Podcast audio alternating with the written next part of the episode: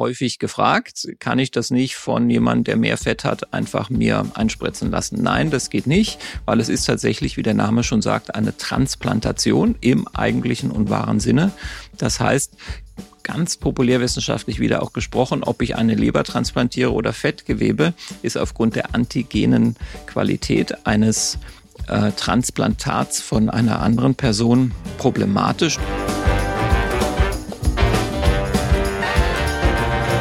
Herzlich willkommen zu meiner neuen Podcast-Folge des Podcasts Bewusst Schön Sein, dem Podcast über Schönheitschirurgie und das Leben.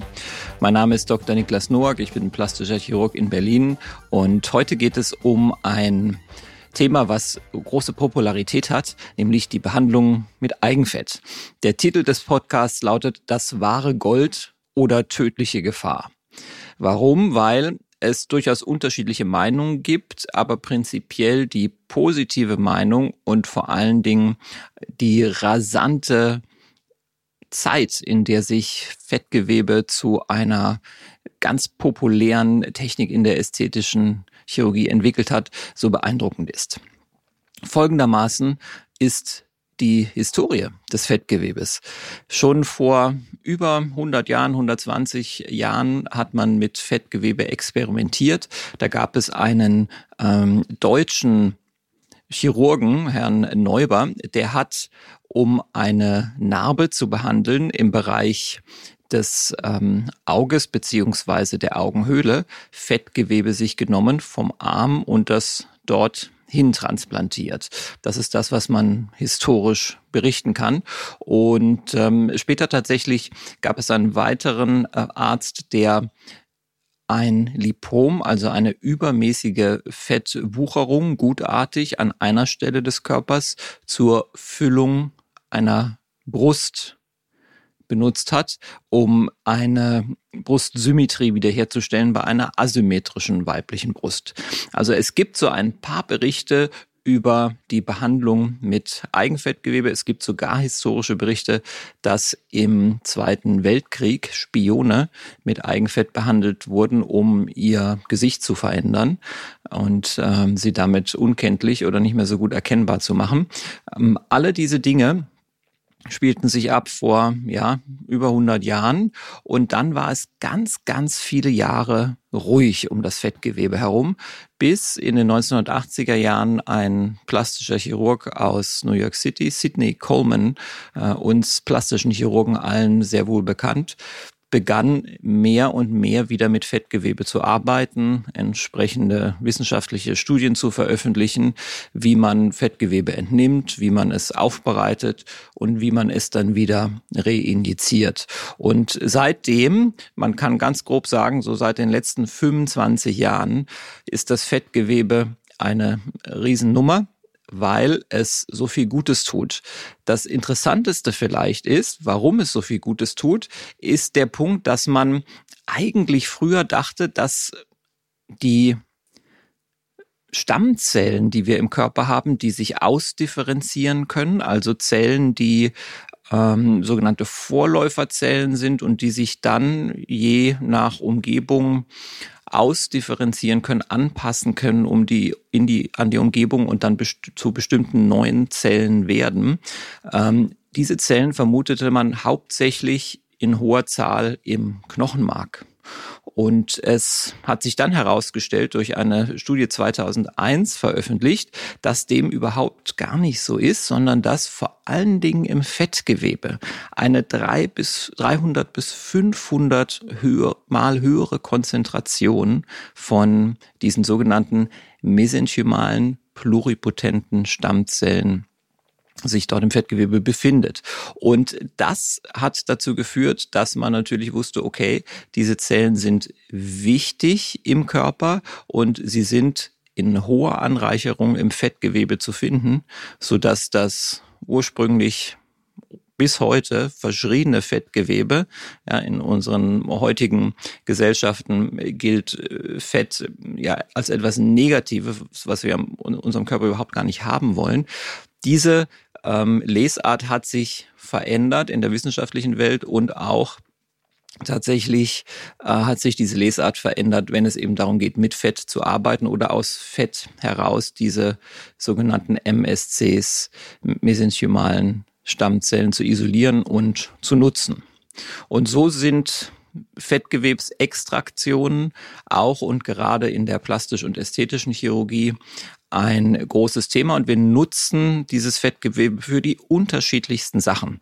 Nicht nur für die ästhetische Chirurgie, auf die ich gleich eingehe, die Möglichkeiten, es dort zu nutzen, sondern eben auch für rekonstruktive Dinge, wo wir Fettgewebe nutzen. Und es gibt ganz viele äh, Sachen auch außerhalb der plastischen Chirurgie, die beforscht werden, wenn es um äh, Fettgewebe geht und mit Fettgewebe Verbesserung von äh, Krankheiten zu erreichen. Ähm, von der COPD, also einer ähm, Lungenerkrankung, die viele Menschen haben, bis hin zu einer pulmonalen Fibrose, also wenn das Gewebe in der Lunge zu fest wird, Herzinsuffizienz, Osteoarthritis, Parkinson, Diabetes, Autismus, Morbus Crohn, Multiple Sklerose, Makuladegeneration, also äh, Probleme im Auge, ähm, die Harninkontinenz, neurologische Störungen, das sind alles Gebiete, in denen aktuell mit Fettgewebe geforscht wird. Nochmal, warum? Weil im Fettgewebe bestimmte Vorläuferzellen sind, die die Potenz haben, sich an neue Umgebungen anzupassen und dann dort Gutes zu tun. Das heißt, regenerative ähm, Medizin ist heutzutage ohne die Vorteile, die Fettgewebe bietet, kaum mehr zu denken, weil das Fettgewebe ist ein großer Teil davon. Was machen wir in der ästhetischen Chirurgie mit Fettgewebe. Ganz unterschiedliche Dinge machen wir da. Und vielleicht ist es am besten, wenn ich dir von Kopf bis Fuß einmal die beliebtesten Indikationen für Fettgewebseinspritzungen nahebringe und dann jeweils ein bisschen was dazu erkläre. Im Gesicht ist das Fettgewebe deshalb für uns so interessant, nicht nur wegen der Stammzellen und der Ausdifferenzierung und sprich dem Jungbrunnenfettgewebe, ähm, eine Qualität, die das Fett an alle Stellen bringen kann. Im Gesicht ist es aber auch und im Besonderen das Volumen. Und das Volumen ist deshalb so interessant, weil wir viel Volumen verlieren, je älter wir werden, vor allen Dingen im Bereich des Gesichtes und dadurch eine gewisse Jugendlichkeit im Gesicht verschwindet. Und das ist etwas, was wir auch in den letzten 20 Jahren sehr gut verstanden haben, weswegen auch die Hyaluronsäurefiller so beliebt sind, weil sie eben genau dieses Volumen zurück ins Gesicht bringen können. Und ein äh, Volumenfiller kann dann eben ganz genauso auch nicht Hyaluronsäure sein, sondern das eigene Fettgewebe mit dem zusätzlichen Vorteil, dass man eben eigenes lebendes Gewebe des eigenen Körpers mit Wachstumsfaktoren, mit Stammzellen an äh, einen Ort bringt. Alles Dinge, die dann ähm, die Hyaluronsäure nicht so gut kann. Ähm, außer der Volumenbildung. Was wir allerdings wissen, ist, dass sowohl Hyaluronsäure als auch Fettgewebsunterspritzung ähm, beide die Kollagenproduktion wahrscheinlich stimulieren. Im Gesicht behandeln wir damit unterschiedlichste Dinge. Das Volumen, wie schon gesagt, wir wenden bei Facelift-Operationen häufig die ähm, Fettgewebstransplantation mit an. Ich persönlich mache eigentlich keinen Facelift mehr, ohne zusätzlich auch noch Fettgewebe an bestimmten Stellen zu transplantieren, einzuspritzen, um das Ergebnis weiterhin zu verbessern. Und Insgesamt, und da sind wir dann wieder bei den Zellen, die das Fettgewebe mitbringt, führt das Fettgewebe zu einer ähm, Auffrischung letztendlich des Gewebes. Ähm, die Textur ähm, und das Erscheinungsbild der Haut verändert sich mit der Unterspritzung von Fettgewebe. Wie machen wir das? Wir entnehmen Fettgewebe an eigentlich jeder Körperstelle, die möglich ist. Bei sehr schlanken Patienten kann das manchmal schwierig sein, äh, das zu finden. Aber gerade fürs Gesicht ähm, ist es überhaupt kein Problem, weil da sind die Mengen nicht so groß. Das heißt, selbst die schlankste Patientin, der schlankeste Patient ähm, hat ausreichend Fettgewebe im Bereich der Hüften, an der Innenseite der Oberschenkel, an der Vorderseite des Oberschenkels beispielsweise, äh, um den Bauchnabel herum, so Fettdepots, die immer sehr hartnäckig sind, selbst bei sehr schlanken Menschen, an denen wir eben Fettgewebe entnehmen können. Und dann kommt ein wichtiger Schritt für uns, wenn es um diese Techniken geht, nämlich die Aufbereitung des Fettgewebes. Und da kann ich ganz unterschiedliche Aufbereitung vornehmen, wenn ich wie im Gesicht eher feines Fettgewebe brauche, dann wird dieses Fettgewebe äh, in kleineren hm, Zellgrößen sozusagen, ganz populär wissenschaftlich gesagt, entnommen.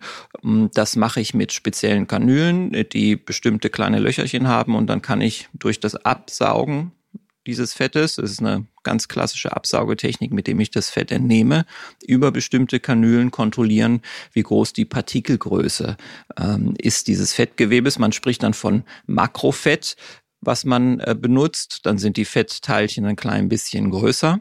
Und wenn man in der Haut selber arbeiten möchte und diese Stammzellen in die Haut selbst bringen möchte oder knapp unter die Haut, dann spricht man von Nanofett. Dann wird noch weiter aufgereinigt. Und dann ist es tatsächlich so, streng genommen, dass zum Beispiel in so einer Nanofettaufbereitung, die ich in die Haut appliziere, gar keine einzige Fettzelle an sich mehr da ist. Fettzellen sind relativ groß und die gehen bei der Aufbereitung dann kaputt. Aber was in der Fettzelle noch drin ist und im ähm, Fettgewebe insgesamt, das ist deutlich kleiner, ist nicht kaputt und kann dann verwendet werden für solche Techniken.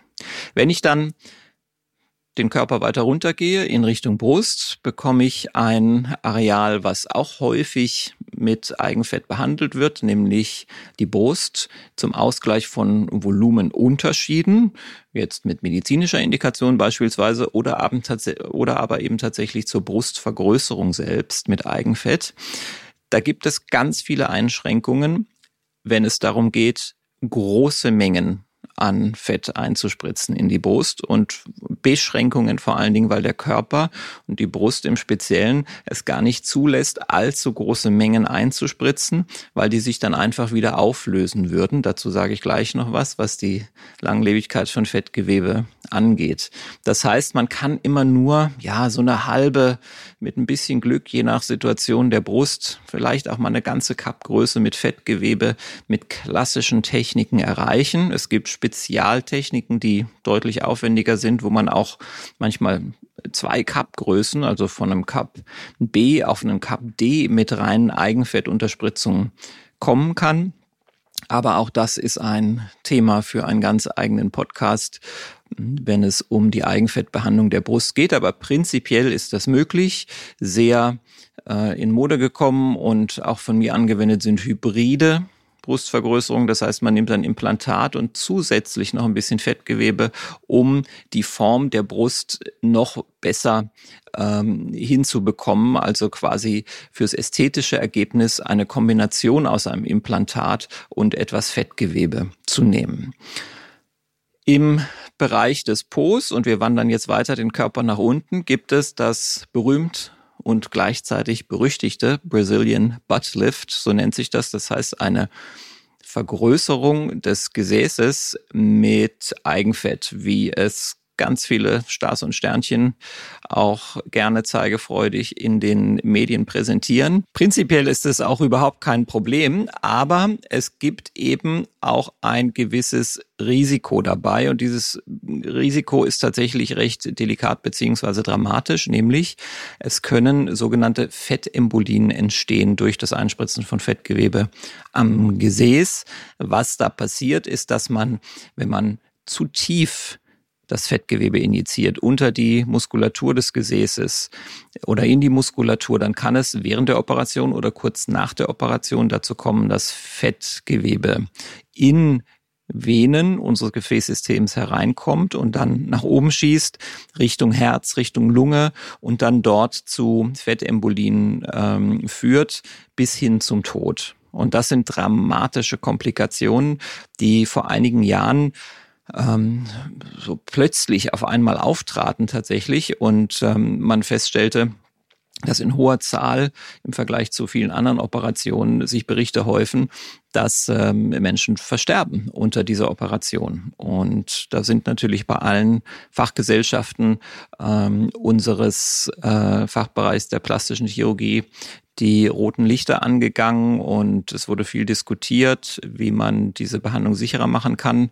Viele Behandlungen sind tatsächlich auch von nicht erfahrenen Ärzten erfolgt, sodass ähm, oder möglicherweise auch nicht mal plastischen Chirurginnen oder Chirurgen, ähm, sodass eine ganze Menge an Aufklärungsarbeit passiert ist und wir mittlerweile ähm, ja aus diesen dramatischen Zahlen heraus sind von eins zu 3000. Also sprich, als das so aufkam äh, vor ein paar Jahren, ähm, wurden auf einmal Zahlen präsentiert, dass eine Person von 3000 operierten Personen stirbt an diesem Eingriff. Und das ist natürlich eine dramatisch viel zu hohe Zahl. Also das Brazilian Buttlift prinzipiell eine gut und auch sicher machbare Operation, ähm, die nicht immer extrem sein muss. Man kann auch nur Volumenverluste in moderater Art und Weise so wie es mir persönlich immer am wichtigsten ist, äh, die Moderation sozusagen, die Beschränkung, wenn es um die Operationen geht, die wir so anbieten in unserem Bereich. Wenn man das macht, gut machbar, auch sicher machbar. Ähm, man muss nur tatsächlich beachten, äh, in welcher Schicht man sich befindet, um die Patientin und Patienten nicht zu gefährden. Die Mengen, die man einspritzt, sind im Bereich des Post dann auch wahrscheinlich die größten, weil einfach die Fläche im Bereich des Po's sehr groß ist und man da auch eine Menge Fett ähm, unterspritzt unterbringen kann. Ähm, noch eine weitere Region, bei der wir in der ästhetischen Chirurgie Fettgewebe äh, nutzen, sind beispielsweise die Hände, die Handrücken. Dort kann man auch mit dünneren Aufbereitungen von Fettgewebe also wieder mit nicht ganz so grobem Fett, wie ich es beispielsweise für die Brust Vergrößerung oder für die Po-Vergrößerung nutze, dann ähm, Fett im Bereich der Handrücken, damit die Hand nicht mehr so knochig aussieht oder die Sehnen ähm, nicht mehr so deutlich sichtbar sind, wie es eben der Fall ist, wenn man älter wird und ähm, einfach die, die Zeichnung die optische Zeichnung der Hand und des Handrückens ähm, Patientinnen und Patienten dazu veranlasst, dort was gegen zu tun. Auch das kann man, da geht es ums Volumen mal wieder, mit Hyaluronsäure machen, ist aber genauso gut möglich mit Fettgewebe und dieses Fettgewebe wiederum hat dann den Vorteil, dass es Stammzellen mitbringt, Wachstumsfaktoren mitbringt und Dinge mitbringt, die die Hyaluronsäure nicht kann. Weil Fettgewebe ein körpereigenes Gewebe ist, und jetzt kommen noch so ein paar Fakten sozusagen zu dieser Technik zum Abschluss. Weil es körpereigenes Gewebe ist, kann ich es auch nicht von jemand anderem nehmen. Häufig gefragt, kann ich das nicht von jemand, der mehr Fett hat, einfach mir einspritzen lassen? Nein, das geht nicht, weil es ist tatsächlich, wie der Name schon sagt, eine Transplantation im eigentlichen und wahren Sinne. Das heißt, ganz populärwissenschaftlich wieder auch gesprochen, ob ich eine Leber transplantiere oder Fettgewebe, ist aufgrund der antigenen Qualität eines äh, Transplantats von einer anderen Person problematisch. Das heißt, ich müsste entsprechende Immunsuppressiva nehmen, ähm, damit das nicht abgestoßen wird. Zweite Frage, die äh, gerne gestellt wird, ist, kann ich das Fettgewebe nicht abnehmen und dann lagern, kalt lagern, ähm, quasi Schockfrosten, in flüssigem Stickstoff, wie man das auch mit ähm, Embryonen beispielsweise macht bei der In-vitro-Fertilisierung. Also äh, prinzipiell haben Zellen schon die Qualität, dass man sie eben einfrieren kann ähm, in flüssigem Stickstoff und dann wieder auftauen und sie funktionieren noch. Beim Fettgewebe ist das tatsächlich nicht so. Man hat da auch viel geforscht und versucht, Fettgewebsentnahmen ähm, zu kühlen ähm, in dieser Art und Weise, wie man es auch mit anderen Zellpopulationen macht. Das funktioniert nicht. Das ist zu einem großen Teil kaputt, wenn man es wieder auftaut und kann es nicht reinjizieren. Das heißt, die Technik selber bedeutet immer, dass wir frisches Fettgewebe entnehmen aus dem Körper, an welcher Stelle auch immer, und aufbereiten in der für die OP notwendigen Weise und dann wieder einspritzen und das innerhalb der Operationszeit. Und Du hörst auch schon, es handelt sich um eine Operation. Das heißt, das ist nichts, was man so ohne weiteres einfach hm, auf einem Behandlungsstuhl in der Praxis macht ohne sterile Bedingungen, sondern es muss natürlich darauf geachtet werden, dass man Bedingungen hat, die einer Operation entsprechen, entsprechende Desinfektion, entsprechende Abdeckung. Ähm, das macht das Ganze etwas aufwendiger als bei einer Hyaluronsäureinjektion, wo wir nicht so viel Vorsichtsmaßnahmen und notwendige ähm, Dinge brauchen. Äh, natürlich brauchen wir sie auch, aber es handelt sich eben bei der Hyaluronsäure schon um ein fertiges, steriles Produkt, während hingegen beim Fettgewebe ich äh, ein Produkt, nämlich ein Material, ein Körpergewebe aus einem Körper entnehme und dann sehr, sehr aufpassen muss, wie ich damit umgehe danach, äh, um es nicht zu kontaminieren mit Keimen. Und aus dem Grund besteht da ein Unterschied. Die Operation selber, wenn es jetzt darum geht, beispielsweise ein Gesicht mit Fettgewebe zu behandeln, ist ähm, überschaubar und dauert etwa eine Stunde mit allem drum und dran. Wenn ich andere ähm, Operationen durchführe an der Brust, im Gesäßbereich, an welcher Stelle wie auch immer mit Eigenfett arbeiten, dann kann das auch schon mal deutlich länger gehen. Und der wichtigste Punkt und damit auch gleich eine der häufigsten Fragen der Patientinnen und Patienten ist, wie lang hält das? Und da ist es eigentlich so, dass wir relativ genau wissen, dass Fettgewebe sich zu 40 Prozent ungefähr äh, wieder abbaut über den Zeitraum von ein paar Monaten. Das können 30 Prozent sein, das kann auch die Hälfte oder mehr sein. Man weiß es quasi erst hinterher. Auf jeden Fall ist es nicht so, dass jeder Milliliter Fettgewebe, den ich einspritze, im Körper bleibt, sondern teilweise eben resorbiert wird, abgebaut wird und ich dann immer sozusagen eine Lücke habe von 30, 40 ähm, Prozent des Fettgewebes, das sich wieder abbaut, was dann entweder dazu führt, dass man nochmal nachspritzt, in der Praxis aber häufig dazu führt, dass man nicht unbedingt nochmal was macht, weil ähm, auch wenn man das Gesicht nicht überfüllt, also das heißt nicht mehr spritzt, um zu antizipieren, dass sich danach wieder was abbaut, trotzdem die äh, Ergebnisqualität so gut ist, dass Patientinnen und Patienten und Ärzte häufig dann sagen, äh, ist wunderbar, ja, es hat sich wieder ein klein bisschen was abgebaut, aber durch die anderen Sachen, nicht nur das Volumen, sondern eben auch die mesenchymalen Stammzellen, die dort im Fettgewebe sind, die regenerative Kraft des Fettes.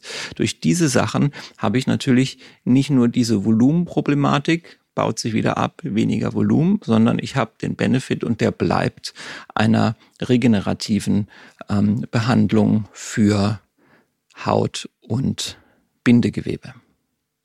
Das war eine kurze, schnelle Reise durch die Welt des Fettgewebes, was als Transplantat uns in der ästhetischen Chirurgie mittlerweile sehr hilft und regelmäßig angewandt wird in den letzten 20 Jahren äh, zu großer Popularität gekommen ist und die Techniken werden immer besser, immer ausgefeilter und wir können äh, Fettgewebe für immer mehr Sachen tatsächlich auch verwenden. Ich hoffe, du hast einen kleinen Einblick in diese spezielle Behandlungsform bekommen. Bei Beratungswunsch kannst du dich natürlich immer gerne melden über Instagram, per Mail, über die Webseite, anrufen bei uns, einen Termin machen, was auch immer. Und ich freue mich, mit dir darüber zu sprechen. Bleib so schön, wie du bist und bis zur nächsten Folge des Podcasts Bewusst schön sein.